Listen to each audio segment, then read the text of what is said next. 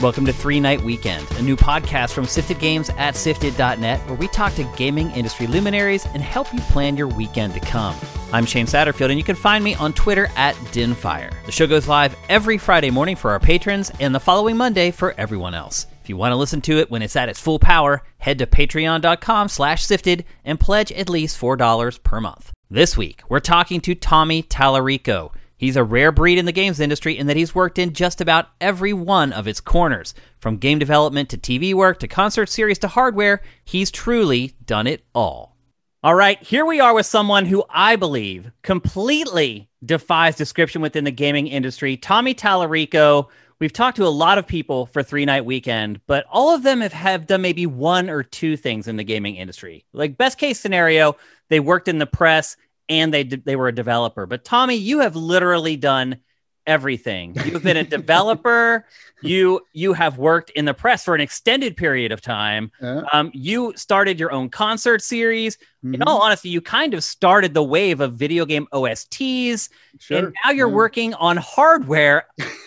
it's crazy. There aren't many people like you. How did you get to this place? Is it just that you have such a passion for games that you're interested in kind of every facet of it?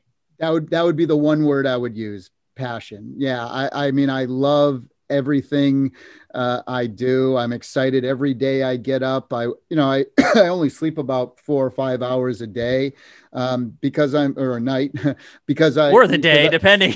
Or the day, um, because I love what I'm doing and I love, you know, I love my life. I love, and my grandfather always told me, they said, look, find a career that what that you love what you do and you'll never feel like you're you're working. And that's exactly how i feel. I never you know my wife has to come upstairs sometimes and it's like uh, hey coming down for dinner? I'm like yeah I'll, I'll be right there. And that's at six o'clock. And then I, I look up and she's like hey you're gonna be down for breakfast? I'm like what? You're How'd right though. And I kind of follow gaming for the same reason. You know, I I have a journalism degree and I was like, what do I want to write about whenever I actually start trying to get a job? something you love Yeah, something you love. And you're right, you never work a day. Um you may still get worn out, but you never you never feel like it like you did when you worked a minimum wage job when you were in high school or Oh, whatever. right Yep. totally And this started for you at a very, at least the music part of it started for you at a very early age. You knew you wanted to follow music when you were like a kid, right? Yeah, yeah. I'm, I'm, there was a couple of influences, big influences in my early life. Um, so I started playing piano when I was three and guitar when I was five. Uh, because you know when you're that age, you always want to do something to like impress your parents, right? You Yeah. do something funny, your parents laugh, you, Yep. you do it again, you know Yeah, yeah. and and for me my parents were a product of the 50s so they would always listen to jerry lee lewis great balls of fire and and uh, elvis presley jailhouse rock stuff like that so i would learn to you know bang those out on the piano and my parents just thought it was the most amazing thing ever i'm the oldest of an all italian 100% italian family and they'd call the neighbors over when relatives would come over look play play and so yeah. you know, it's like, oh, I'm, I'm impressing my parents. So that initially got me into it. And then when I was five years old, uh, I remember The Godfather came out. And for an Italian family, even though I'd never really saw or understood The Godfather at such a young age, because it was, you know, a violent movie, my parents didn't let me see it. And you, you, don't, you don't take your kid to the theater to go see The Godfather. But my dad would always hum the theme, and he got the eight track on soundtrack or whatever Yeah. album or something It was the eight track. right Yeah. and so and so i i picked up a guitar and then i started learning that again to impress you know to impress my dad and then um my cousin is Steven Tyler from Aerosmith. Is Yeah, the, is I like how you just slid that in there. That Well, your, your well, but cousin's it's- with Steven Tyler from Aerosmith. yeah, his, his real name is Steven Tallarico. And so we used to go see his shows. And, and again, I grew up in Massachusetts where, you know, the, the band was out of, you know, Uh-huh. out of Boston. So we'd go to the Boston Gardens and, uh, and, and watch, cause to me, he was just cousin Steven. And then, you know, they put the family on the side of the stage and here he is performing in front of 30,000 people. And I'm like, Hippies. when I'm like seven, eight years old, I'm just like, yeah. oh, I guess that that looks like a cool job. That's what I wanted to do when I grow up, you know. Yeah. And then in 1977, I'm nine years old, and Ro- uh, Rocky, or sorry, 1975, Rocky comes out. Uh-huh. 75, 70, I think it was 76. Rocky comes out, and that music, you know, dun, dun, dun, dun, dun, that's what got me into orchestral music. And then the following year in 77, Star Wars comes out. Oh, And then. Raiders of the Lost comes out, Raiders of the Lost Ark. And then Tron, it was like bam, bam. And video games are the biggest thing. Yep. And so it's like, I mean, everybody thinks whenever they grew up was the best time in history to grow up. I totally get that. My mom always says the 50s were the greatest time, Right. and I believe her. But for me, and what I love doing, you see how it, it like just infects my life. It's like Star Wars and video games and Tron and music and you know, and then in Gen X. Gen X is the best generation. right. I it just is. we got to see everything. We got to see out. analog. We got to see computers and video games appear. We've lived through this whole modern age with cell phones and blockchains and all this other. We have That's right. truly seen it all. Uh, I think Generation X, we were very lucky. And again, even in the 70s, you know, we had Led Zeppelin still and the Beatles early on. And but then by the late 70s, the police and Yeah. Journey and Van Halen's first album that ch- changed my life for guitar. It's like I I wanted to be like Eddie Van Halen.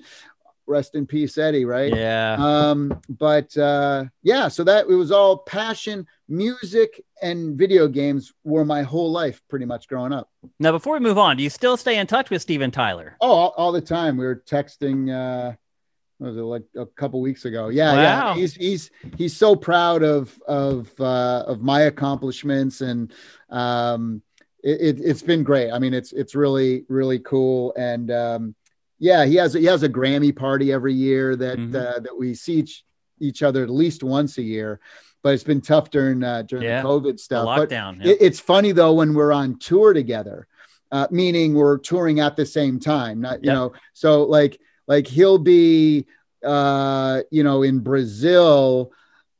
uh, And I'll be in Chile, and and and uh, hey, I'm going to be in Brazil tomorrow. Hey, we're playing Peru the following. You know, we're kind Yep. of texting each other back and forth, and uh, you know, uh, I'm sending him pictures of the dressing room. I'm like, oh, looks like you'll be here next month. I'll leave something uh, for you under the rug or I, whatever. that's what I did. I, I left a pic for him in one of the signs in the uh, behind the sign in the dressing room. I said, "Here, go see if you have that." And then a month later, I get a you know picture back, and it's a picture of the It's pic. still there. That's great. Yeah. That's great. So, as a late teenager, you decide to move out to California. You've fallen in love with video games. I was 21. 21. okay, Yeah. and you've decided that you want to make it your vocation. You just move out to California. Very Yeah. brave. Um, a lot of us have done it. I'm from the East Coast as well. I just moved out in like 2000, 1999. How how old were you when you moved out? Uh, 26. Got So it. a little older than By you. yourself, or did you come out with friends? I came out with my girlfriend. Yeah, who is now That's my wife. That's the way to do it. See, Yeah. I, I I was uh, I was so hungry and driven and passionate and and and young. Yep. um, and in some ways, stupid and maybe a little right? brave. that's yeah. that's kind of how I meant that. You know, Yeah. like not you know like I look back now and go, God, was I crazy? You know, yeah. but but it was it was that I I didn't care about anything else except you know making a career in in the entertainment world somehow or video games. And so so yeah so i moved out. I had i, I was 21 i left my parents crying on the doorstep and i just got my little two-seater car and i drove out to california. I had no job out there. I had no friends. I'd never been you know no place to uh, live, right? You were homeless for I a was homeless i was homeless yeah and i had no money i had a credit card right? I had a credit card with five hundred dollars on it. That Wow. to get me all the way to California, and I didn't even know if I was going to run out of gas or not. Like, yeah. by the time I got to Vegas, it was like touch and go if I was even going to make it. You're like, I you just know? got six hours to go to make it to LA, please. Right? Well, it. I remember I would just I bought a loaf of bread and peanut butter and jelly, and that that my two weeks that I took to go out there. I, I, I- I think I bought two. I ended up doing that twice, but that would that's what I would eat the entire week. Yep. Just peanut butter and jellies three times a day. And just an example of how different things were back then. You get a job at like a music store, right? First day I was there, I picked up a newspaper. I got a job at Guitar Center. And you're at Next morning, and you're wearing a gaming t-shirt to work I did. and somebody notices your shirt and basically offers you a job based upon you wearing a video game shirt. Is that right? Yes, but but let me set it up for you. crazy, Tommy. Because for folks who weren't around back then, this is the you know the late '80s, early '90s. The thing to understand is that there weren't video game T-shirts around back. then. Right. Oh, you stood out. There's no internet. They they didn't have them at Walmart or Kmart or Sears or nothing. You could you there were no video game T-shirts. The only thing you could get was like Pac-Man Fever t-shirts. If that, if those that. those made it into like Hills and like the precursor to Walmart. Hills. right, right. and so the way I got this T-shirt is that I used to read all the video game magazines. Uh, I think Electronic Games was around, Bill Kunkel and those guys, Yep. and uh, Arnie Katz, and uh, and I'd read them religiously. And I saw that this Japanese company, PC Engine, was going to be, you know, they, they were doing this like kind of US tour and they were stopping at like five different five or six different fairs across the US and Canada. And the closest one to me was in Toronto, Ooh. which was about an eight hour drive. And so I begged my mom to please drive me there because I didn't have a, you know, That's a long haul. And she did. My, you know, my mom, like, you know, talk She's about a great- trooper. great mom Yep. we trooper right and she gets to the fair of course she wants to like go ride on rides with her son and everything no I, we waited in line for two hours to play this the turbografx 16 and it hadn't even come out yet Uh-huh. and they were basically just doing a focus test they're like what do you think of this game what do you think blah, blah, blah, blah. and you'd fill out this thing and then at the end they gave me a turbografx 16 t-shirt and i was just like well Worth this the is the trip. greatest thing ever Worth the 16 and that was the, and that was the summer before i went to california so Uh-huh. Uh, so when I went to California, I had a little two-seater car. I had a couple of Roland keyboards, a four-track Fostex recorder, and and I had three T-shirts and a pair of jeans. And one of those T-shirts was was uh, the TurboGrafx. So when I'm at my first day on the job in California, what shirt am I going to wear? That Of was like my trophy. oh So yeah, the one you're most I proud of. I wore that shirt on the first day, and the first person who walked in, the doors literally open. The guy was standing outside as the door opens, comes over the keyboard section, and he sees my shirt and he goes, How the hell do you even know about that? it- Again, it was TurboGrafx. It wasn't even out in the US yet. Right. And I told, oh, I tested games for, you know, I, I, I went to a, You told him the whole Fair, I story. And, told him yeah. the story. And then I told him how passionate about video games they were. And he's a guy who worked for Richard Branson and they were starting a Virgin video game company right down the street. And he says, This is great. Hey, do you want a job? I'm like, Yes, doing what? And they said, We'll pay you six bucks an hour. And minimum wage was four dollars an hour because that's what I was getting at the guitar shop. yeah That was Guitar Center. Yeah. Um, they said, I'll pay you six bucks an hour and just play video games and like you did to get the shirt. And I'm like, well, this is just the greatest Are you kidding me? this California place is okay. yeah. So I was in the video game. I, I I was in California three days, and I was in the video game industry, and I was unreal. years ago. Definitely does not happen that way anymore. No, well, Never know, happened way. some call it luck, but I don't believe in luck. I, I call it was it passion. It was your I passion that you drove to see the That's right. graphics, that you got the shirt, that you came right. back, and that you struck out with five hundred dollars and a loaf of bread. You, you, you make you make your own opportunities sometimes, and when Yeah. when when you know when that opportunity a- appears, you gotta you know you gotta be able to to grab it, and uh, and that's yeah that was that was I'm a very positive mental attitude. I believe in uh, you know the the vibe you put out to the universe, you're going to get it back. If you've ever seen the documentary The Secret or read the book, it's you know about the art of attraction. Whatever Yeah. you put out the world is what you're going to get back. So that's why I always trying to put out positive vibes, and it all comes back to you, you know. And and Yep. so I'm a big Yeah. believer in fate. Okay. Um, so you get the job working with Virgin Games, and quickly they Homeless. realized that you're homeless. I was you- still you were still homeless. I was sleeping under the pier at Huntington Beach for three weeks. The first before three you weeks I could was out save there. up enough money to get. Yeah, because I didn't know. Again, I'm this young kid. I'd never been to California. You know, and I didn't know anyone in California. Right. Right. So so when you when you get out there and and I'm like, oh, I better get an apartment, and they're like, oh yeah, you need first months and last months and Yeah. a security deposit. I'm like, what's that? Yeah. And like I didn't even know because I'd lived. They're like, oh, you have to pay for electric. Really? I thought Yeah. electricity was free. I had zero clue of what was going on. And so, and then of course, when you start a new job, they typically hold back check, Yep. right? Yeah. The- that's the right. Paycheck. That's true. So, I, I yeah, don't know so if they still do that anymore. They used to, though. I- yeah, I don't know. They did it back then. So yeah, Yep. so it took me uh, three weeks before I had enough money to to get an apartment. Wow. And so you start your job, and they quickly realize that you're a musician, which they probably should have figured out from where they met you because you were Well, a guitar yeah. center.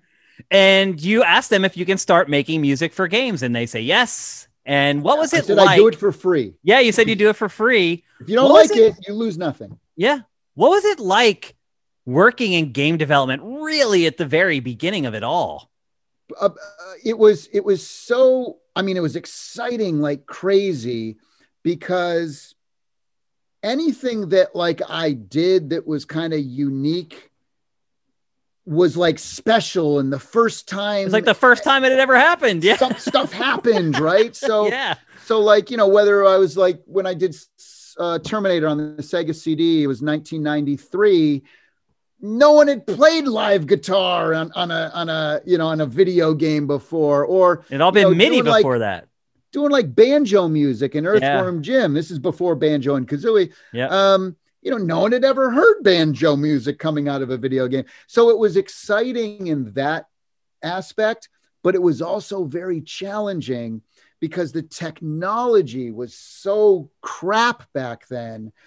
I mean what, the very first game i ever worked on was the original prince of persia with jordan mechner. Yeah. and and and they didn't have tools for audio because back then audio was like the very last thing anyone ever did or cared about in a game Yep. and and by the time they got to the audio there was no cartridge space left there was no money left and there was no time left so it's just like make some sounds make this sound and loop them.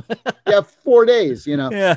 on on a on a system that you know no one's written a driver for um and so so it was very challenging but i would sit down with the programmers and and you know i i knew basic programming like the language of basic i Uh-huh. you know me and my younger brother used to you know do uh dirty uh text adventures when we were kids you know Yeah. We all did. And you save them on like literally a, a cassette floppy tape disk. recorder or a floppy disk. yeah to cassette or cassette that's right Yeah. cassette i would cassette before the floppy yeah Yep. and um anyway so so it was really challenging but you know i learned how to take numbers and turn them into music paragraphs of numbers and turn them into music and luckily there was a thing that had just come out called midi which stands for musical instrument digital interface and that basically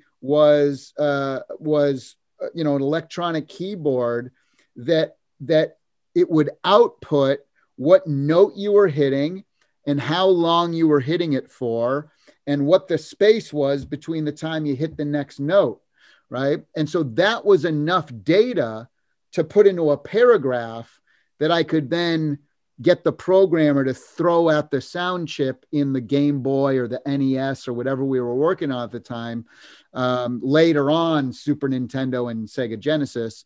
Um, and so yeah so that the you know and, and that's how you made music. So it was challenging but you know you'd spend longer trying to get it to sound like something than you did actually writing the music so That's funny because you're right. You talk, you think about a game like Prince of Persia. You're like, how to make it sound like Arabic or whatever. middle eastern i wanted Yeah. middle eastern so i went out and i bought a bunch of middle eastern uh you know um uh like uh you know like woodwind albums and and i and i just i t- And you have I'm- to make I'm- the MIDI sound like that somehow. right and I, I I'm self-taught, so I didn't I didn't you know graduate with a degree in music. I don't Mhm. really know how to read music. I kind of do, but I don't sight read or anything like that. So so for me, I just I learned to play by ear. I did that my whole life. Uh, like you know Eddie Van Halen never Yeah. took a guitar lesson his whole life. Yep. Um, and so I uh, I would listen to these Middle Eastern albums, and then I would just kind of mimic what I would hear. You know, so you're learning chord progressions, you're learning uh, key signatures, and and and you know all sorts of you know uh, different things like that, just by listening to the pros, and then I kind of you know would would do it from there. Okay.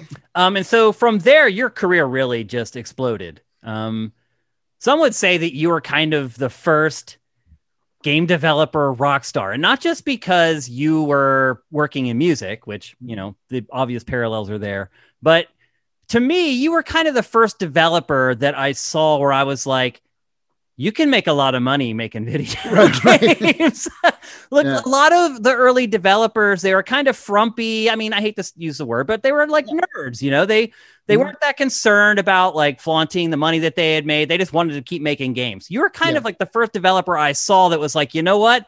I'm going to buy a freaking Ferrari and I'm going to Well- take a bunch of photos with my Ferrari and I'm going to get them out there. I'm going to, I'm going to buy this mansion and I'm going to make it like a gamer's paradise. And I'm going to show people that I have this mansion with all this cool stuff in it to me, you and I don't I don't look at it as like a narcissistic thing. I think it Right. was good for the industry because I think it allowed a lot of people to dream and see that this is this attainable thing that they can get to via games. And as time has gone on, I believe people have found that there's different ways to get to that same goal. Yeah. But I really think that you were inspirational for a lot of people, Tommy, as far as like seeing like, wow, like you can become really successful. I am sure a lot of kids who were maybe going to college and said, you know what, I'm going to learn to be a programmer. And their parents were like, you're crazy. I get I many guarantee letters. a lot Yeah. of people said, oh, really? And pulled out a photo of you with your Ferrari and said, this Yeah. is what you can do. And like, I, I'm sure some people, oh, you know, back then they were probably like, what's Tommy doing?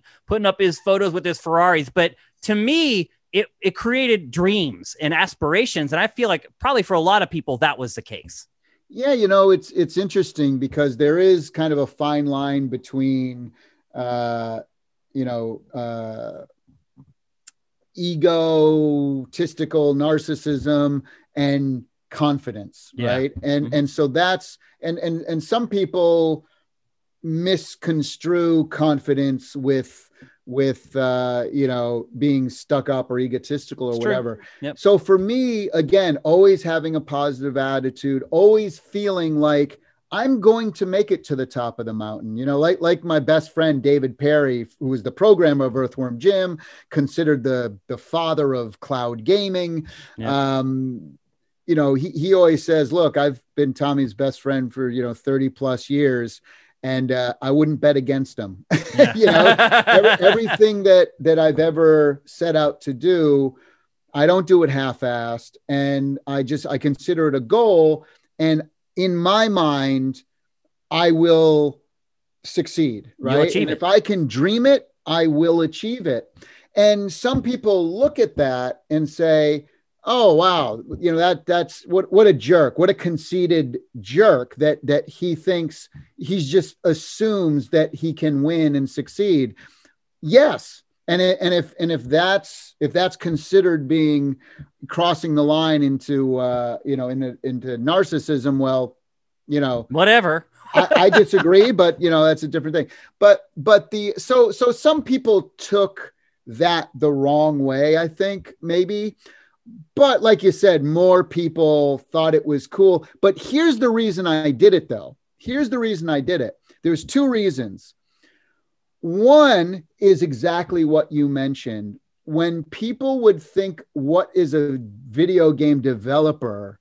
they picture like like you mentioned, you know, a negative thing. And it's like, but there were a bunch of cool people in the video game industry. It wasn't as necessarily like that as much as people would think it would be. Mhm. Um, and so it was to break that stereotype. That was the that was the first thing. But the second thing, and the most important reason for me was, is that back then nobody knew who worked on video games. Nope. Nobody. It was very rare. Like nobody know who Koji Kondo was, the, the musician from the Mario. They wouldn't put people's names in credits back then Yeah. right? It was very, especially Nintendo, keep everything close to your chest. We don't want you to know anyone who's working with us, right? And again, this is in the 80s, early 90s. There was the one guy from Activision, even in the Atari David 20 Crane. David Crane. he so was kind of the first. He was like one of the first, well, even even before that, like EA was the first company to like put the developers in an ad.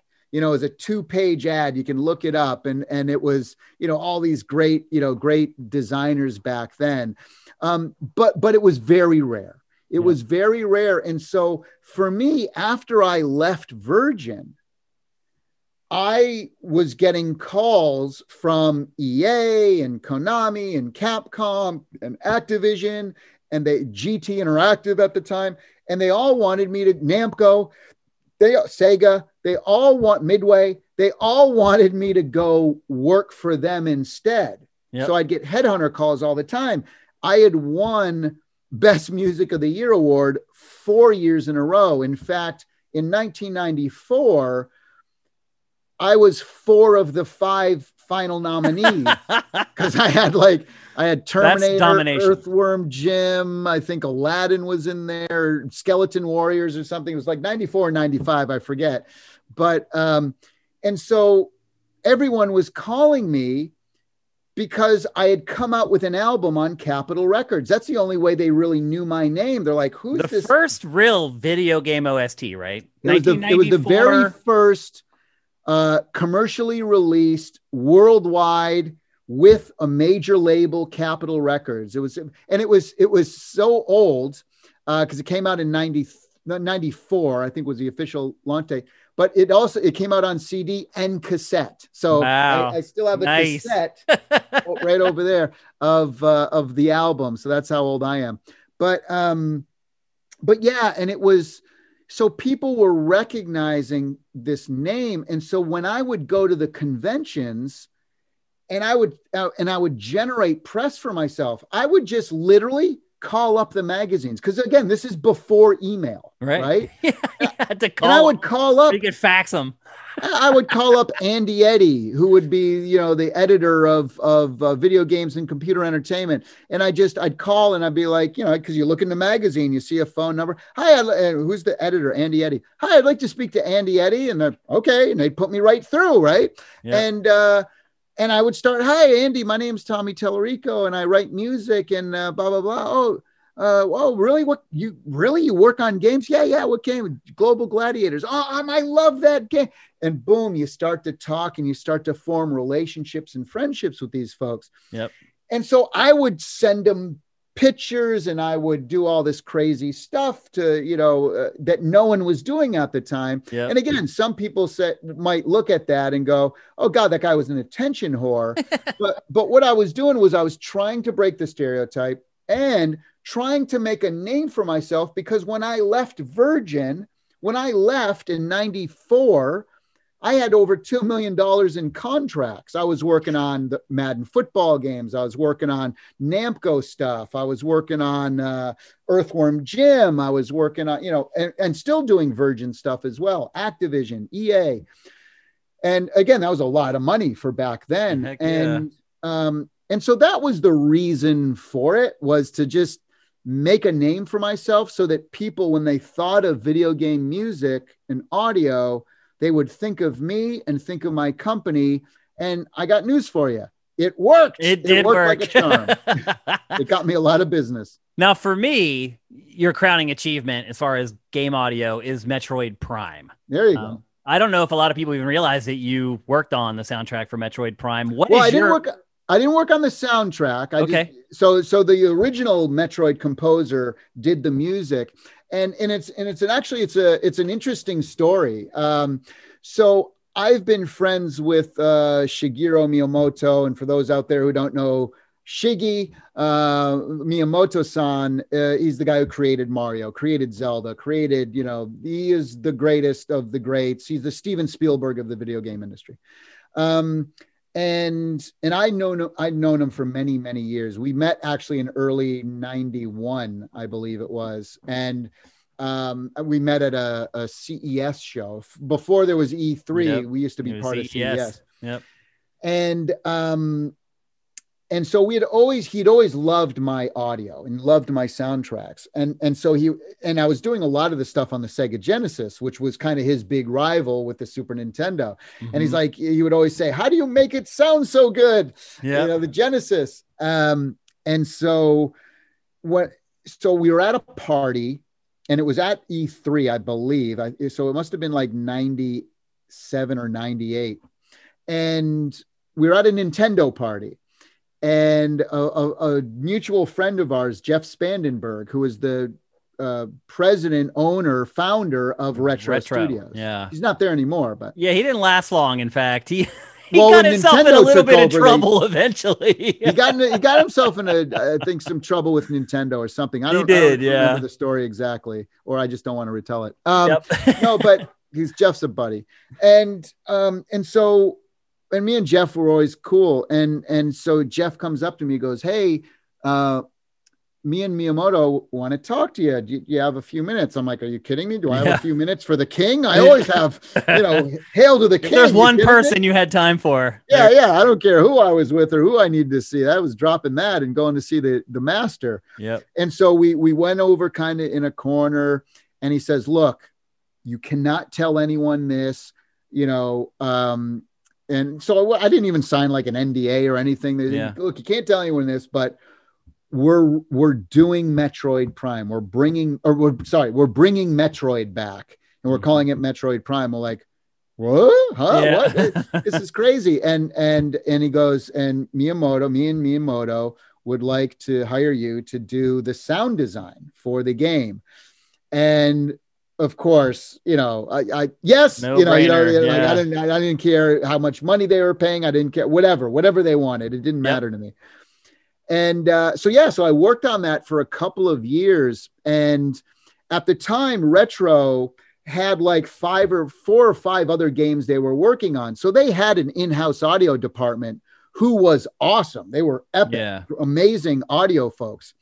And then what happened is Nintendo wasn't happy with the direction that Metroid was going. And because Retro had a bunch of other games, Nintendo came in and said, look, we're canceling all your projects and you're all going to work on Metroid from now on. And and my contract was just coming to an end. I think it was like a couple of years or something. The contract was like two or three years. I'd, I'd have to look it up. I, I have the contract here somewhere.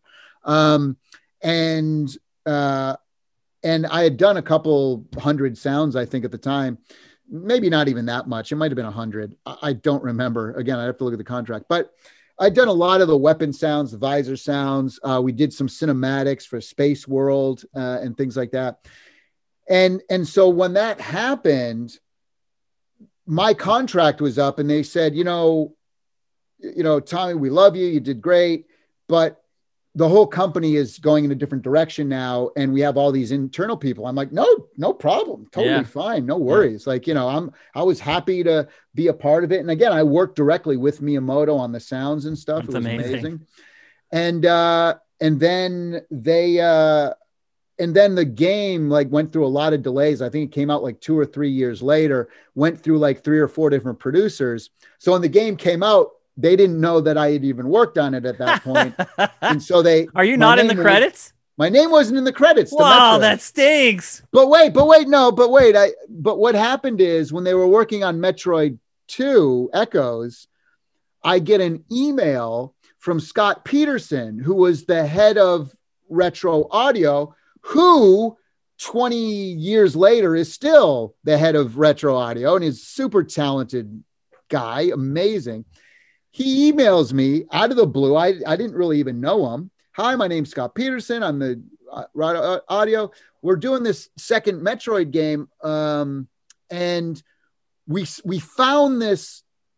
We don't know where these sounds came from, and they're like the most some of the most significant sounds for weapons and things. And and we saw this folder that says Tommy Tallarico Studios.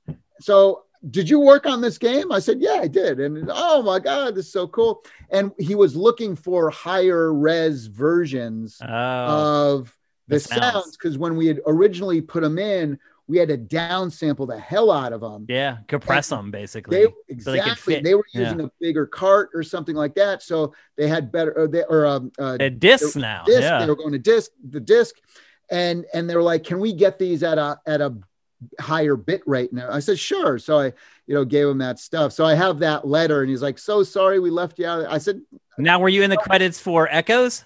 "I don't I don't know if I was. I don't think I was. I, again, I didn't really ask. Well, at least you got paid, right? you know, I, but I didn't even care. Like I've Yeah. worked on 350 games. If you go on Moby Games, they don't have half the games on there. I have them on my website, right? So Yep. I, I, and and the reason I had to list them on my website, and and I also had to show proof of every game, was because I got I, I in 2008, I think it was. I got the Guinness World Record for the person who's worked on the most video games in their lifetime. oh, wow. And in order to do that, you have to show proof Yep. of every game. So they said, Could you have proof?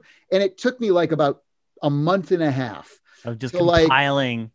Yeah, because again, this is this is like, you know, like YouTube was just coming out, I think, at the time or whatever, or maybe it was out, but but like like now you can go on YouTube and see the credits of any game pretty Yeah, much yeah. ever, or no archive of that stuff back then. Yeah. there's websites that have every single uh, you know uh, uh, credit and booklet scanned in Yep. but but lucky for me i collected every single game that i ever worked on. And like i said about you know half of them had my name in the credits. Another half you know, or you know another a big bulk of them had my name in the credits at the end of the game. So now i had to finish the game and record them uh, and and me and a group of my friends did it actually. It wasn't just me but a, a couple people who worked for me. We all we all kind of pitched in. Um, and then the ones that i didn't i had to have letters from from the company and for metroid i used scott peterson's email Nice. um, but uh, yeah, so so uh, it was a different time back then. Now, of Yeah. course, credits are Everything's very Everything's official correct. now, and everything's buttoned up with crazy contracts and NDAs. It definitely was a different time. And speaking of a different time, around that same point in your career, you ran into Victor Lucas at E3, 1995, and you guys 94, you guys hit it off, and right uh, from he- the get go. right from the get go, and a an amazing pairing was born. a Um, brother from E3. another mother. Yes. What a partnership that you guys would embarked on at that point, and you decided to move into television. Now, Yeah. how hard was it for you to do that, having kind of built your entire career around music, or were you were you convinced at that point you'd be able to do both? yeah no I mean, it was it was it was second nature um you know musician performing. I'd been in bands. I was always the front man. I was you know so to me it was just another way of performing. It's just that now they're recording it on on camera. Um and the the the, the hardest part for me initially was we were because again i had never done anything like this before Yeah. really. I i had hosted abc in concert with peter gabriel and todd rundgren Which I had awesome. done that in 90, I think that was 93. And so, and I hosted the entire show. And because they asked me to host the show, and hey, we'll get this video game guy who makes video game music to do it. And I thought it was a cool angle. And the show talked about video game music, and because CD-ROMs were just coming out, and and this and that. And so, and Peter Gabriel was like, and Todd Rundgren were doing interactive music.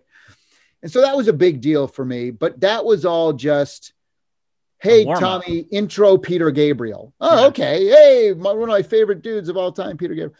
Um, but when I had sat down to do the TV show again, and they were doing this all for the first time, so they had me read off cue cards. So they'd put the cue cards in front of the camera, and and I just I never felt comfortable with that, and I was struggling with it's that. hard. It's really Right? hard to read a teleprompter. It's hard to read and and make it sound natural. Yeah. And so what I told Vic is I said, look, Vic, and Vic wasn't even on the show at this point. He was just behind the camera. I was the guy who dragged him. I said, dude, dra- I'm dragging you in front of the camera because we'd have all these great conversations about video games when the cameras were off. And I'm like, dude, we should be filming this. Yeah, we know? should. That should be a part of the show. Yeah. Right. So so he didn't want to do it. And I finally forced him on it. And and now you can't get him off the camera. No, I'm kidding. No, Vic's, Vic's the best. And 20 and, some years later. Yeah. uh, 25, 26 years later. Yeah. And so, and so I said, Vic, why don't we just throw the cue cards away? Just, just tell me what you want me to say, or, or tell me the topic, and I'll do a cold I'll open, riff. you know, and I'll do an open for it. And that's what we did. And this, so the first day I was really struggling. I was sweating. I was uncomfortable. And then l- that night I said, Hey, Vic, I mean, I might be out of place here. I don't know what the hell I'm doing, but can we just try it tomorrow with this? And he goes, Yeah, sure. Why not? And then, and then boom, it was like that. And then I never felt uncomfortable in front of the camera ever again. and so you guys did initially Electric Playground, Mhm. Which then turned into Reviews on the Run. Well, Reviews on the Run was a We segment split out. inside Electric Playground, which Yes. was then eventually split out completely for Judgment Day. right. And it Judgment was Day. Judgment Day, on G4, Right. but it was called Reviews on the Run everywhere else In in, Canada world. and everywhere else. Canada yeah. and every yeah, it was a worldwide syndicated show. So I'll get emails and social media messages from like kids in Malaysia, wow. or kids in Italy, or uh, people in Australia who watched the show growing up on on television. So yeah, it was it was pretty amazing. cool. Yeah. And then that I was at G4 at that point. I was working Right. on X Play, and I was oh, the guy who was that's han- play? okay. yeah, and I was the guy who was handling all the reviews for X Play. Got it, got it. Okay. so- and then little known secret. It's not a secret. Everybody knows this. Adam and Morgan weren't the ones reviewing the Sure. games. We Yeah. had a huge staff of freelance writers who were reviewing Yeah. the games, and then they would present the reviews on the show. Correct.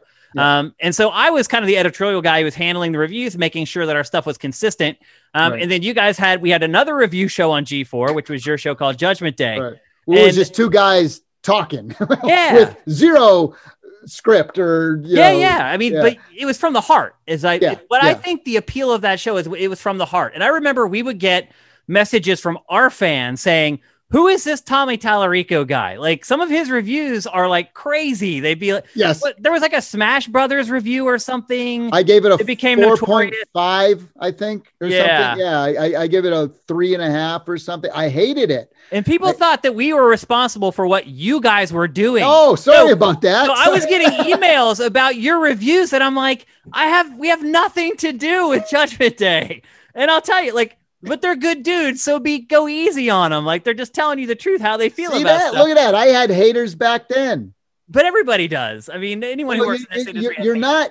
You can't be considered semi-famous or famous unless you have haters. You Well, know, people have, po- you- have people have told me the day you stop receiving hate mail is the day your career is over. you should retire at that point. Yeah. Exactly. because that means that you're not stirring any kind of passion inside the viewers. And I will say you did an amazing job of that. I didn't look, I didn't agree with some of your reviews, but I felt like you, Yeah. from your perspective, you could back it up. Like you well, had, that's you- see that that's an interesting thing, Shane, and, and I think you nailed it. Like I never considered myself a reviewer, Right. right? And and Vic always considered himself a journalist and a and but that's and why your show worked. He was a straight guy. You were the right. foil.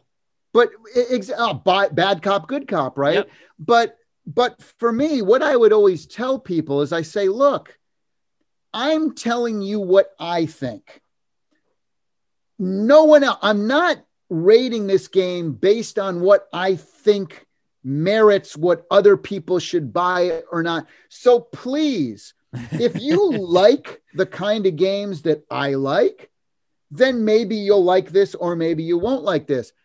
But if you like, like I hated point and um, uh, not point and click, um, those space games where you it was like these massive multiplayer and you just oh god I Click on the galaxy and you get in a ship and it would take three hours to get somewhere and you're, you're Boring as hell. and all that kind of stuff. Yeah. I'm like I'm not a fan brutal. Yeah. And for what they are, they were good games. And if I was completely non-subjective, thinking about this as a, t- I, the game probably deserved a nine. But For me, I'm like, I hate it. I don't like it. I'm giving it a two. And and Vic, of course, would love it and give it a nine. And that interaction of Yeah. two friends talking to each other. And so that's where the dichotomy, and I, I, I think people were expecting me to be doing what you guys were doing, which right. is yeah. hey, present a non-biased thing like we see in the magazines. Yep. And uh, my whole thing was like, look, there's a hundred magazines out there to give you that. That are doing that. Yeah. You want my opinion? Look, I think I like extreme beach volleyball, and Vic hated it. You know, so it's like Yep. I like fishing games, and Vic Yeah, yeah. hated them. He thought those were boring, which I totally understand. So, so yeah, for me, Smash Brothers, I I hated like button mashing. I was in a Tekken.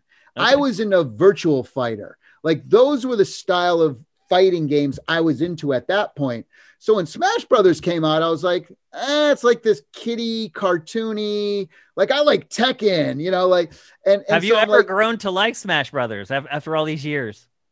what's that? Have you ever grown to like Smash Brothers after all these years? I've grown to appreciate it, But you still don't like Yeah. but I still don't. I, I still. I don't either. I'll be honest it. with you. I don't like Smash Brothers either. So Yeah, I, I, do still appreciate it. And I know there's a lot of depth there. And I know the people that love it. I know why they love it. It's just not for me. Yeah.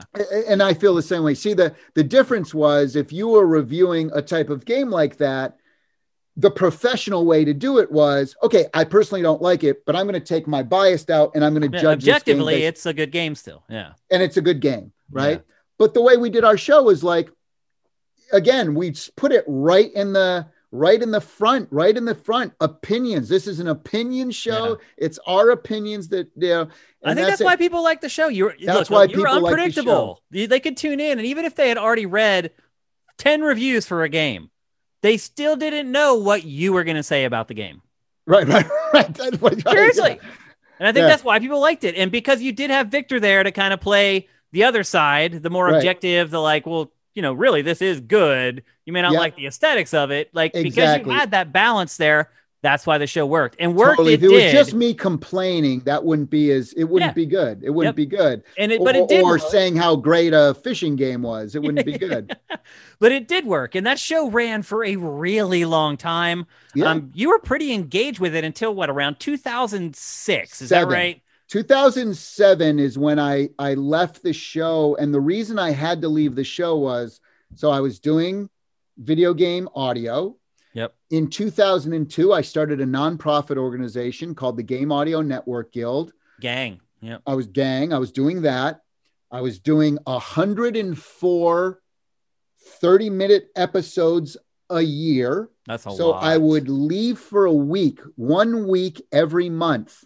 And I would live in Vancouver for a week and we would tape Just crank out 12, the shows. 15 Yeah. shows. And then I would go back and then I'd play games again in my spare time. And then we'd, I'd fly up there again. And, um, and I did that for 12 years, 12 years That's a grind. and and and then I start video games live, Yep. and, and our first show is at the Hollywood Bowl in 2005. Well, by 2007, we were doing like 30, 40 shows a year, and we I'm got up to that 50, you 60 continued doing the show for two years after you Yes. started video games. Yes. and and for me, I had been on TV for 12 years. I loved it, but if I had a personal choice after you're on TV for 12 years, like if it was reversed, I would have picked like if I was on the road for 12 years touring, Right. And then the And then TV a presented TV itself. You show, probably would have jumped. I probably would have jumped into the TV show. Yeah. So so but the way it worked out is 12 years TV, traveling and or playing in front of tens of thousands of screaming people adoring fans of video game music around the world. Adrenaline like there's nothing Yeah. that gets your adrenaline like that. Well, it's different because you can see the people. When Yes. you're on TV, It's instant. it's just you and the camera. And you're Yeah. like, I think people are eventually Maybe that was funny. this. Yeah, maybe that was funny. Yeah, Maybe but when like you're that. there on stage and you have 10,000 people there, you're getting that feedback immediately. And- I've also been in bands throughout my life. There's no feeling like Yes. performing live on stage. There just you isn't. know in shane you can you can there's and you, you can't really explain this to people unless you've been on stage and you, you is that there is this magic in the air. You you become one with the audience. Yeah, really- it's amazing. You can feel if they're uncomfortable. You can feel if they're happy. You can feel if they're sad. You can feel if they're, fu- you know, if they're laughing and something's funny yeah. and you're elated. Like when you're playing and you're just in the zone and they're in the zone.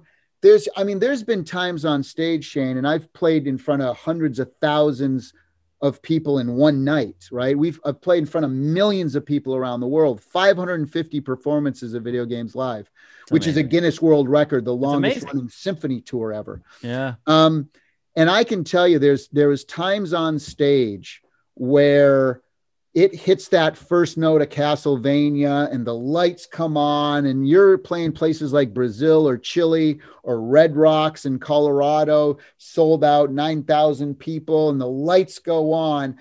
You'll literally, for me, I have to focus on staying conscious I know. I know it. I know the feeling. because your adrenaline is going so much you start to black out a little bit Yeah, and you get start dizzy. to get a little dizzy it's Yep. it's that crazy It's you know? amazing.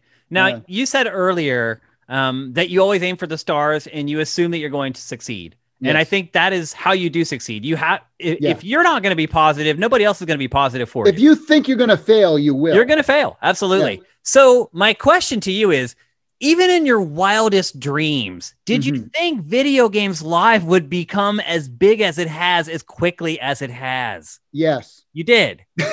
but, okay. but but but uh, but i want I'm surprised. up, I'll just be honest with you. I'm surprised at how successful. I love it, by the way. yeah, Like I, But it's something I can I would- take my wife to, and she has a new appreciation for what I do. That's important to me. But still, I am shocked at how huge it has become. so so I, i'll say yes with the caveat of but i was naive Okay. me, me, meaning when I set myself to do something, I will achieve the goal. I, I, I consider everything in my life uh, goal. Like I, I, I set goals for myself. Some are small, some are medium, some are huge, some are ginormous. Yep. Intellivision, Amico, ginormous, the biggest mountain. And and I and I always uh, I always relate them to mountains, my goals, Mhm. right? And so I'm like, oh, that's a pretty, that's a medium sized mountain, that's a high mountain. I know when I set a goal for myself, I know a hundred percent that I will be at the top of the mountain. I don't know when, I don't may not exactly know how I'm going to get there.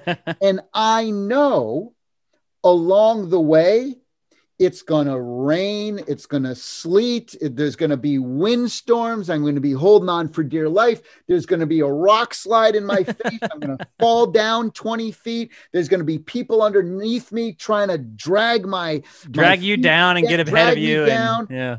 but I know I'm going to get up there, right? Yep. And so when you start something like video games live, it was funny. I remember I was sitting in my agent's office, and he's the number one music agent in the world, in the planet. This is the guy who was the you know booking agent for like Prince and Van Halen and Britney Spears and Lady Gaga and Nine Inch Nails. This is the guy who helped create Lollapalooza. This is the guy who created Coachella and all these amazing things. The number one guy in the his name's Mark Geiger. You look him up on Wikipedia. Oh, I know. I'm familiar with Mark. Yeah. He's, he's incredible. Yep. And so that's and he's my friend and he's my agent. And I'm sitting in his office at William Morris and uh, talent agency, and he and uh, we're talking about video games live, and he's really excited and he totally gets it. And he's like, "Okay, so uh, I, you know, so where where should we?" Start? I said, "Well, well, I want to play the Hollywood Bowl with the L.A. Philharmonic." And he's like laughing at me, like, "Tommy, Tommy, Tommy, look, look, Not going to happen. let, let me tell you, I've been in the industry a long time. I'm biggest of the big. Let me tell you something. One, no one starts a show in LA because LA is That's the mecca. That's what you have to build up to. You start in like Poughkeepsie, New York, or and and and, and get the show Yeah, good. get it tune going. it up. Yeah. Screw it up a bunch of times. Right. Play in Idaho, Yeah. play in Wisconsin, then come and then you play when it's great. Then you come to LA because you're not just talking about LA. You're talking about the Hollywood Bowl. and not Yeah. so For then people who don't live in LA, that's really the pinnacle. Like if you want to go see a no, show in the best possible venue in Los Angeles, that's right. it's the Hollywood Bowl. It's it's it's where the Beatles and Jimi Hendrix and Frank Sinatra playing. It's an amazing where- venue. It's outdoors. It's Yes. perfect. The acoustics are great. Yeah. and and so and so and that's why I picked it because it Yep. was the best in the the most prestigious, best orchestra and the best uh, you know. And the LA Phil the- plays there all summer long as well. That's right. Yep. And so and so I said, look, I'm going to play the bowl. And he goes, first of all, that's that's bad. Uh, like like you you want to tune up the show. He goes, the second, but the second point, Tommy, is that maybe you tour for 10 or 15 years. Maybe you get a bunch of gold and platinum records. Maybe you get a couple of Grammys. And then maybe you get invited to play the Hollywood Bowl. Yeah. You don't kidding. do your first show ever. I've never seen a scrubby band at Hollywood Right. Bowl. It's always been like a band I've A really wanted band. to see for a long time. Yeah. Exactly. And so I sat in his office and I said, Look, we're, we're- I'm playing the Hollywood Bowl at the LA Phil. And he's laughing because he knows me. And he's like, You're not going to let this go, are you? I said, playing the Hollywood Bowl. And I, and, and, and, and it was funny because uh, me and my uh, my buddy who, who uh, Jack Wall, who's conductor of Video Games Live, we're leaving the meeting and we're going down in the elevator, and he's just like like this, like like kind of laughing because he knows me as well. He's like laughing. He's like he goes, "We're gonna play the Hollywood Bowl, aren't we?" And I said, "Damn right we are." Damn right we are. lo and behold, you know, two years later, I'm on the stage, first show ever at the Hollywood Bowl. I got Steve Vai playing guitar with me. I got the LA Philharmonic, tens of thousands of people. I got, are you ready for this? Hideo Kojima of Metal Gear Solid flies over to Japan for me to see the show and bring him on stage. I got the creator of Tron, wow. uh, Steve Lisberger on stage with me. I got life size light cycles zooming across the stage. I got people in uh, in on wires floating around. I have um, uh, the Nintendo folks from Nintendo of America all came down. I had the Halo team fly down. I had the Blizzard Entertainment team were there. I had Yuji Naka, the creator of Sonic the Hedgehog. He flew out from Japan, did the meet and greet. Nolan Bushnell from Atari. People didn't even know who these people were at the time, right? Yeah. Yeah. And so, and they were just starting to, you know how they learned about them? A lot of people from G4 Icons. right? Absolutely. That- great show. great show. Still to this day, great that. show. Yeah. Yeah, amazing. And so, and so, he, you know, and again, people and my friends are like, like they're sitting there, and the and my mom's there, my dad, and every, and they're sitting in the audience, and Stan Lee's there. I call up Stan Lee's my buddy. I worked with him on Spider Man and and and other projects, and we became legit friends. And so I call him up. I said, Mr. Lee, ah, call me Stan. Hey, okay. Uh, Excelsior, Tommy. You know, and and and he and I said, Stan, would you like to come to my video games live show and do the red carpet for me? He goes, I'd love to. And then he and then he he, he would come to the show and he and he, you know, after the show, he comes backstage. We had this big party and stuff. And and he's like, he goes, Tommy, he puts his hand on my shoulder. He goes, I tell you, kid, he goes, I didn't know a single damn thing that was happening up there on screen, but I love the music. Awesome. That's great. And so there's a perfect example. And so in my mind, when I start to create it, I'm thinking Hollywood Bowl, Stan Lee and Hideo Kojima in the audience, tens of thousands of people, LA Phil behind me, Steve, me and Steve Vai jamming on guitar, Goodyear blimp looking down on us. That's what I think. So in my mind, when you ask me the question, did you ever think video games I would get to be? At the beginning, yes, I really You did. did. But the reality was, is that when I look back now and realize what I pulled off and go, Wow. like, you know, like, I surprised myself, Yeah. right? And I'm like, Yep. holy crap. But to build it to where it was, was such hard work, Yeah. grinding. so many phone calls. I mean, it's just a de- you know two decades calls. of my life and my Yep. career uh, to to build that up. So so I was naive to think that it would be this great thing, just like I'm naive now about Intellivision. You ask me how many Intellivision you're going to be successful with Intellivision. Hell yeah, we're going to sell 100 million units. We're going to you know, we're like going to sell tens of millions of units. We're going to. Well, be- I can tell you've worked in television because you just you just segued into the next part of the discussion, which is what you're doing now. So, video games live becomes huge, uh, far mm-hmm. beyond whatever I what I expected it sure. to become. Yeah, and you decide to become the president of Intellivision Entertainment and relaunch the Intellivision. Why, Tommy? So, so the, the, the after doing a lot of things that I've done in my career, you know, I've worked on the biggest video games of all time from Tony Hawk to the Sonic to Madden Football, Earthworm Jim, Disney's Aladdin, Metroid Prime, Guitar Hero, worked on, right? Mm-hmm. TV shows, winning Telly Awards and Emmy Awards, and and you know getting to the top of that field, and literally everything I've ever set my mind to do, I've I've done, and I did it for decades. Right? Yeah. The TV show for twelve years, my music career for thirty years, yep. uh, touring video games live twenty years. Right? Yep. And so, you know, I was like, well, what can I do? Now in the video game like what's left like what yeah right i mean i'm being honest when yeah. and, and i was thinking like you know i could create a studio and do video games but everyone kind of does that yeah, it's also really, really hard and really, really expensive. And yeah, but but you know, like, but business. anyone can anyone can start an indie game company and yeah, put out sure. content and stuff like that, right? Yep. So, so I'm like, yeah, everybody does that. And then I start to get this crazy thing in my head where it's like, well, I see this huge gaping hole in the video game industry, which is when I was growing up playing Intellivision, you know,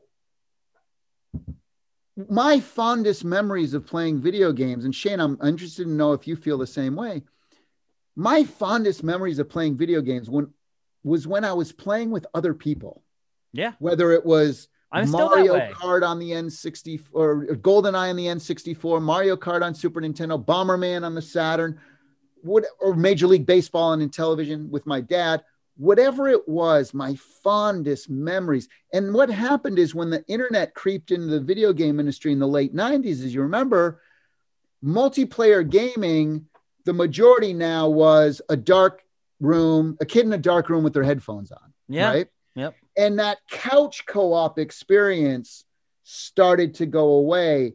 And and every video game system since you know the last video game system that came with two separate controllers was Super Nintendo in 1990. Wow. That was the last video. Now people say, well, the Switch. Well, no, that's one controller that you split you can use bricks. Yeah. But but the and so but and Nintendo so, has kind of tried to revive that a little bit with Switch. Because if you look at the early marketing, a lot of the trailers and commercials will have the tablet propped up on a table exactly. and they'll have people sitting around beside each other playing. So they exactly. are trying to rekindle it a little bit. They're trying, and well, they did it with the Wii though. The yeah, Wii, that's true. Which with was Wii 15 years ago.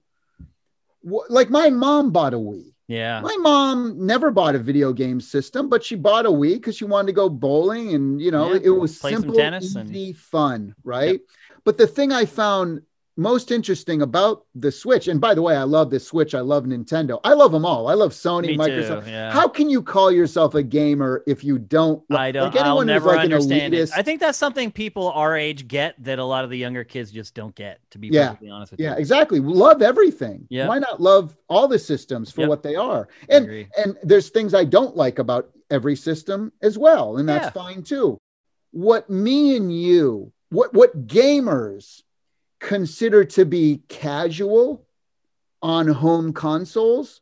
Because you would probably be like me and say, name a casual co op game on the Switch. You'd say Overcooked would it be was the first game that came to mind when you said that. Yeah. Right. Animal Crossing yeah.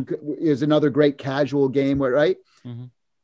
But what's casual to us is not casual to a casual gamer or a non gamer, or let's call them hyper casual gamers. Yep. 3.1 billion people play this yeah. every day. mobile games. Mobile games. yeah. Mobile games have completely taken over the entire video game industry. I hate to admit it, but you're right. Yeah. You know? don't really understand the scale that mobile's at.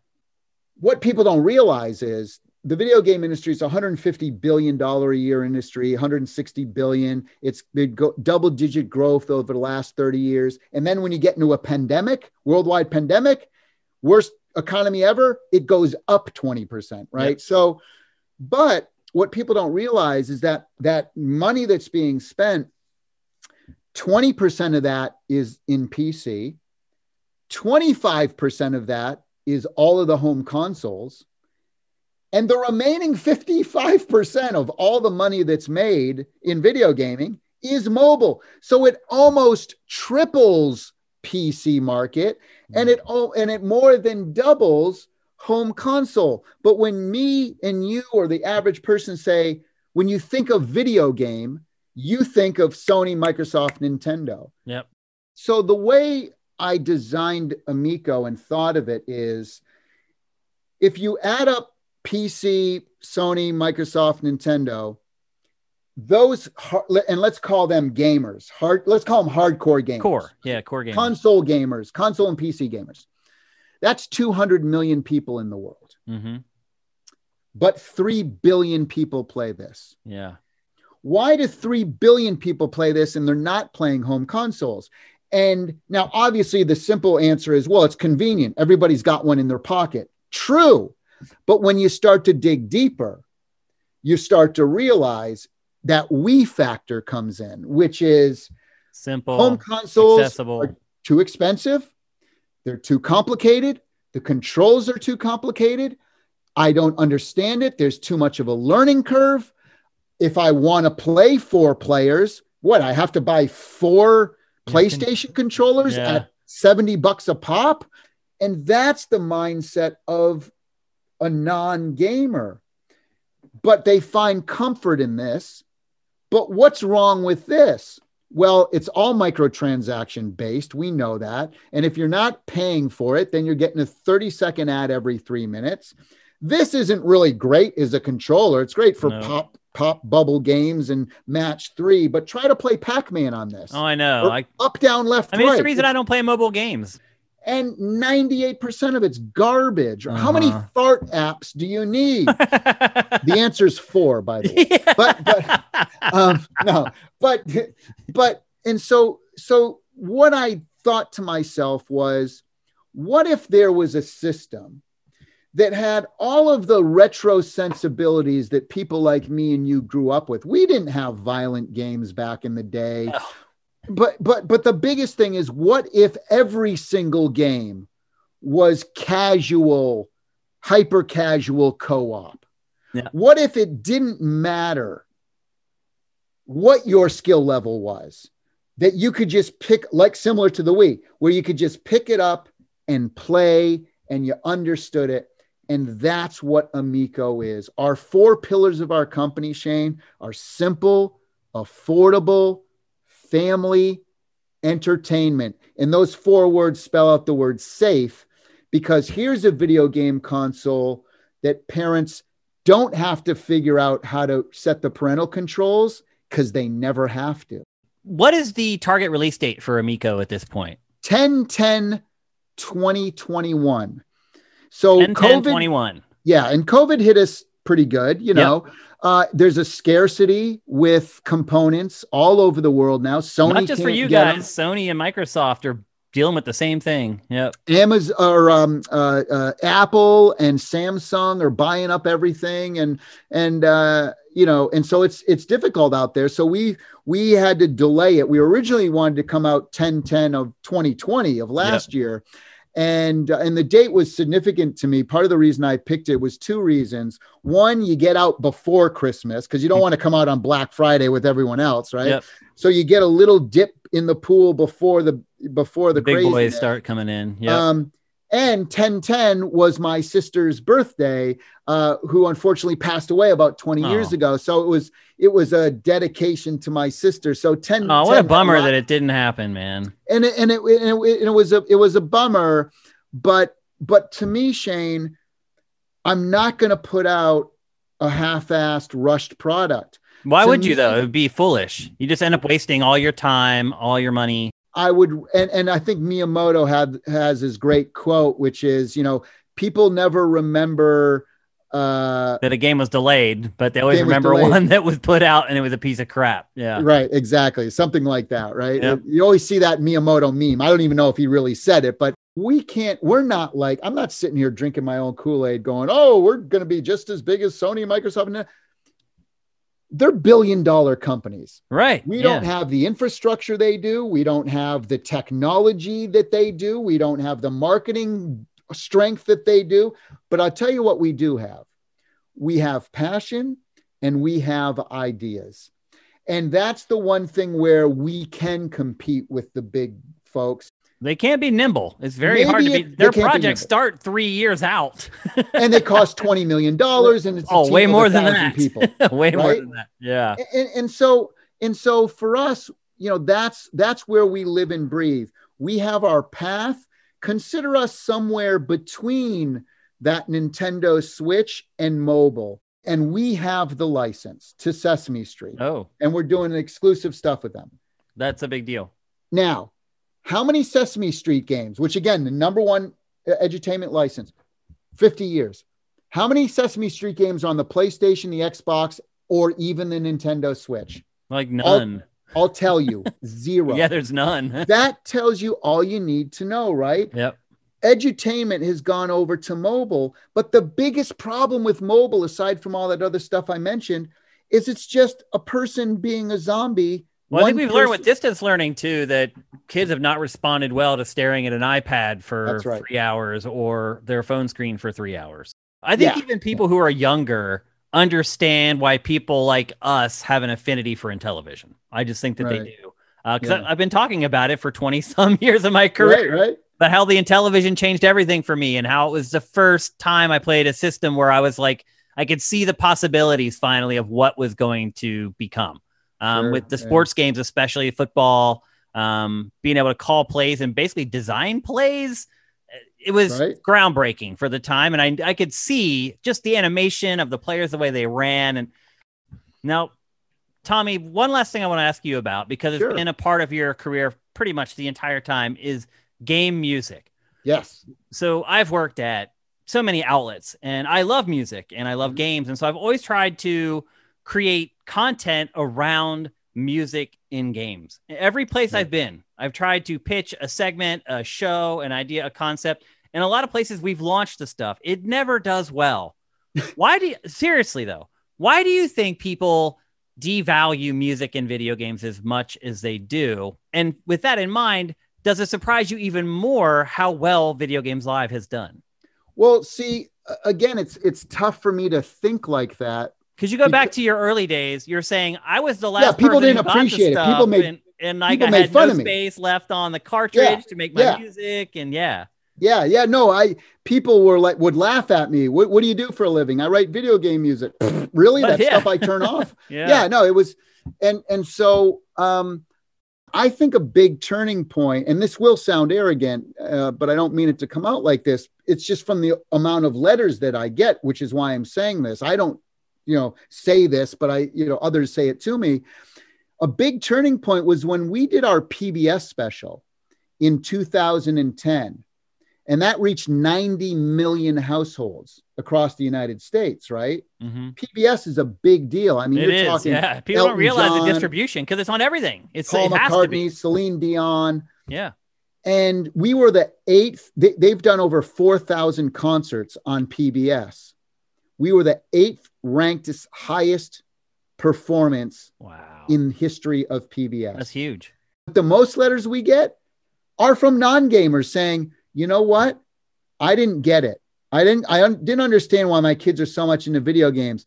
But now that I see the music and I see these graphics and the storylines and the characters and the outfits and the cosplay and that I get it now. You've created the um, bridge between. Thank you so much. Yeah, You look around and it's families it is. Yeah, together so now, Shane, after 30 years of victories and 50 industry awards and Emmys and Grammys, all this stuff, I start Amico. What do you think they're saying to me, Shane? Same thing. They're gonna say you're gonna fail. Tommy, you're blah, blah, blah. stupid. Yeah, Families aren't going to play video games. Nintendo already does this. You're an idiot. You're a Yep. fail. You're to fail. You now you've, you've so anyway. I just to me it's fuel for me. It's like the the more It's worked for you. Is it? I almost wonder no- if you wouldn't have had these haters if you would have succeeded. right? Who knows? Right? It if everyone was you. pat me It on the back and give you. me a trophy on day one, I wouldn't have gone for it. You know. I mean, I think most people, when someone tells them that they can't do something, it just it lights something inside boom, them. right? It's just human nature. It's like, oh, Exactly. really? You think I can't do it? Well, let me show you. Exactly. And you've been doing that your entire career. Um, one last thing we like to do on three night weekend before we go yeah. we ask each guest what they're going to be playing, what they're going to be watching, and what they're going to be drinking this weekend. Okay. Well, I don't drink alcohol, so I will be, and I'm a vegan, so I'll be drinking uh, probably Blue Diamond almond milk chocolate. Okay. Uh, that's that's and and I'm a big lemonade guy, but I try to make it with without sugar. what about keep- Arnold Palmer's? Are you are you fans of the Arnold Palmer? I'm not a big Arnold Palmer guy. Really? I'm more of a Shirley Temple. I like Okay. the grenadine. All right. But again, when you when you get older, I just turned 53 a couple uh, last week, and Happy and birthday. sugar sugar's a killer when you're in your 50s because you put on pounds so Yeah. much, and It's also and bad for your cholesterol and yeah. oh, and, and, and I'm a hundred percent uh, Italian, so I like the pasta too. Yeah, so me too. you know, so that turns in carbs turns into sugar too. Yep. So so I'll go with lemonade and chocolate milk. Um, sometimes I'll treat myself to a Bavarian root beer. Okay. Um, uh, but that's a root beer, not not alcohol. Right. Um, that's what I'm drinking. What I'm watching, um, I've gone back and I and I just started. I have a like a home theater here in my house, and I just started watching from the first one all the way uh, to the most recent one. I started watching Mission Impossible again. God, I love those movies. They're Those great. were like, and and they just kept getting better and better. And the Mission Impossible movies were the ones where, like, there were no Star Wars or Raiders where you watch, Yeah. you've seen it 40 times. Mission Impossible for me, it was like I saw it once. Like I have my favorite movies. Like I've I've seen The Godfather, Fifth Element, and Tron and Tombstone. Like I've seen those movies a hundred times, right? Even like Guardians of the Galaxy, I've seen like 10, 15 It's great. times. it's really good. Right. But Mission Impossible was one of those things where I really loved it, but I never like saw it again. You know? Uh-huh. Yep. So I got the I got the super HD Blu-ray, whatever they call it, the high fidelity ones, the 4K. the Ultra HD ones. Yeah, Ultra HD. And I started watching them. I'm like, God, these movies are so good. So that's I'll be watching. I think I'm on number four this Okay. weekend. Um, and then playing, um, I'm going to tease everyone and saying that you know I'm I'm designing most of the games for Intellivision. We have 50 games in development right now. Wow. So I'll be playing this weekend. Um, where's my? I'm playing uh, Astro Smash, classic. Biplanes, uh, uh, Evil Knievel, and Space Strikers, and th- so that's what I'll be playing this weekend. Games that aren't released yet. Awesome. And Tommy, where can people find you on Twitter and where can they find Amico on Twitter? Where can they find Video Games Live? You have so much stuff going on. Where can everyone find all the stuff you're doing? If you go to the easiest thing, go to tallarico.com, T. A L L A R I C O, tallarico.com. And if you just go to the bottom of the page, you'll see everything. It's Facebook, Twitter, LinkedIn. And we're just making an announcement next week, Shane. This is a this is an exclusive. We're actually doing a show, one show in 2021, and it's March 27th in Texas. Wow. Yeah. Where in so where, where in Texas? it's Lubbock, Texas. Okay. And and it's with the Lubbock Symphony. And the city wanted to do this thing where they have like a 3,500 seat venue or a 3,000 seat venue. And so they're selling every third seat, That's great. social distancing, masks, Masks. everybody on masks on the stage. Awesome. Tommy, great catching up with you. No Um, worries. And can I say something before I go though, Shane? I got to say you've been showering me with with all these, you know, amazing kind words and accolades throughout the last uh, uh, couple hours here, but but sir, my hats off to you because you know you've been a person and i you know we've been friends and you know not super close but we're always following each other and Yep. watching what what each other's doing we'll send messages here and there but my friend, hats off to you too, because you're always in the mix somewhere. You're always doing what you're doing. Yep. With a positive attitude. You know, so many people out there nowadays, it's so easy to be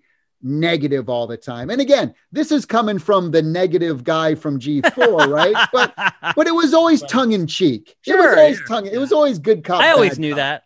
You know, it was like, you know, like people I, I was doing it to be funny, not to be nasty or mean. I think Right? everybody get got that. People can Yeah. pick up on that. Yep. So in a world where drama is a thing and being mean and nasty is a thing, you've always kept it above board. You've always kept it professional and positive. So my friend, hats off to you because I really admire and appreciate your career as well. Thank you, Tommy. I really, really appreciate that, especially coming from someone like you. So, once again, thanks to Tommy Tallarico, and best of luck with getting Video Games Live going again. Heck and yeah. I really am rooting for Intellivision Amico.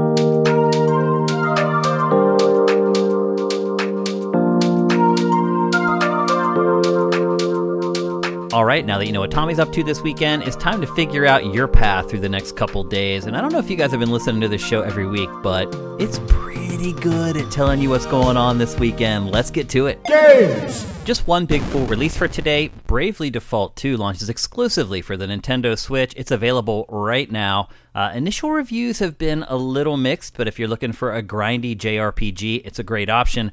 Really, the two big things for the weekend are two demos. There's a demo for Outriders, which I would describe as kind of a cross between Anthem and The Division, and is coming from the studio People Can Fly and Square Enix. There's a free demo for that that's huge. In fact, you can play it for like seven hours. It's available on pretty much every platform but Switch. And then also this weekend, there is a demo available for the System Shock remake. It's been a long time coming. A lot of people thought it might be eventually canceled, but it looks like it's on the way, and there's a free demo to play right now. TV and film! It's actually kind of a slow weekend if you're looking for new stuff on the big streaming services like Netflix and uh, Amazon Prime. But there's a few things worth keeping an eye on. Um, if you're looking for something to keep your kids busy over the weekend while you do other stuff, the Tom and Jerry movie launches on HBO Max today. Um, on VOD, if you're looking for a movie to rent, there's a film called Minari that has been getting a lot of critical acclaim. It's about a Korean family that moves to Arkansas in the 80s. You can only imagine what that was like. And then there's a big documentary launching this weekend called Billie Eilish uh, The World's a Little Blurry. It's on Apple TV. I'm sure you guys know who Billie Eilish is. She's this gigantic pop star who's still not even 20. Should be interesting to kind of understand where she's come from and how she got to where she is. And then probably the biggest TV and film release this weekend, though some people will disagree, is The Walking Dead Season 10 Part 3 launches on AMC on Sunday. Uh, because of COVID, they have had to split up this season into three different parts, and it is kind of the continuation, or maybe really the conclusion, of the Whisperer saga. Music! It's a big week for music releases, and all these albums come out today. We're going to recommend four different things for you, and they kind of run the gamut. First up is Cloud Nothings, the new album, The Shadow I Remember. If you're a fan of Death Cab for Cutie, they're kind of a harder, more edgier version of that band. Uh, next up is a group called Blanck Mass, and the new album is called In Ferneaux. Now, their music has no lyrics whatsoever, and it almost defies description. It's kind of like if the Trans Siberian Orchestra took on 80s synth pop. Again, defies description. For certain people, I think you'll really like it. Um, next up is a classic. Alice Cooper, believe it or not, has a brand new album coming out today called Detroit Stories. And I will say, it sounds like it was recorded back in his heyday. So if you want straightforward rock, there you go. A new Alice Cooper album. And then finally, the Melvins have a brand new album that came out today as well called Working with God. Reviews for that have been amazing. It's hard to believe the Melvins still doing it after all this time. And they are also kind of hard driving, uh, straight up rock. Uh, but they have a great pedigree, and their new album is out today. Sports! As always, sports are in no short supply this weekend. There is tons of stuff going on. Kicking things off today, the Trailblazers take on the Lakers on ESPN at 10 p.m. Eastern, and then the Puerto Rico Open kicks off on the Golf Channel, and that's going all weekend long. Saturday is always a big day for the Premier League, and this weekend is no different. Manchester City takes on West Ham United at 7:25 a.m. on NBCSN. Then West Brom takes on Brighton and Hove Albion at 9:55 a.m. on NBCSN. And then the WGC Workday Championship happens at 2:30 on NBC, and that is the big golf tournament on NBC for the weekend. If you're looking for college basketball this weekend, it is rocking all weekend long. If you just tune into any of the ESPN networks, it's pretty much wall to wall college basketball all weekend. Uh, and then later that evening, the Mavericks take on the Nets on ABC at 8:30 p.m. Eastern. Then rolling into Sunday, more Premier League. In fact, you got a triple header on NBCSN starting at 7 a.m., so a little earlier. It kicks off with Leicester City versus Arsenal. The next game is Tottenham uh, versus Burnley, and then the third game is Chelsea versus Manchester United, and that kicks off at 11:25 a.m. If you're into hockey, like me, um, the Bruins take on the Rangers at noon on NBC. And then for NASCAR, the Dixie Vodka 400 kicks off at 3:30 p.m. on Fox. And then the MLB preseason, believe it or not, kicks off on M- MLB Network, and there's just games kind of back to back all day long. And then if you're into the NBA, the Clippers take on the Bucks on ABC at 3:30 p.m. That should be a really good game. Esports. It's another slow weekend for esports. We're still in the pandemic, so it's not a surprise. Uh, but the Valorant Challenger Series goes on all weekend long, and the FIFA World Cup is going down in three different territories. I'm sure you can find all those streams live on Twitch.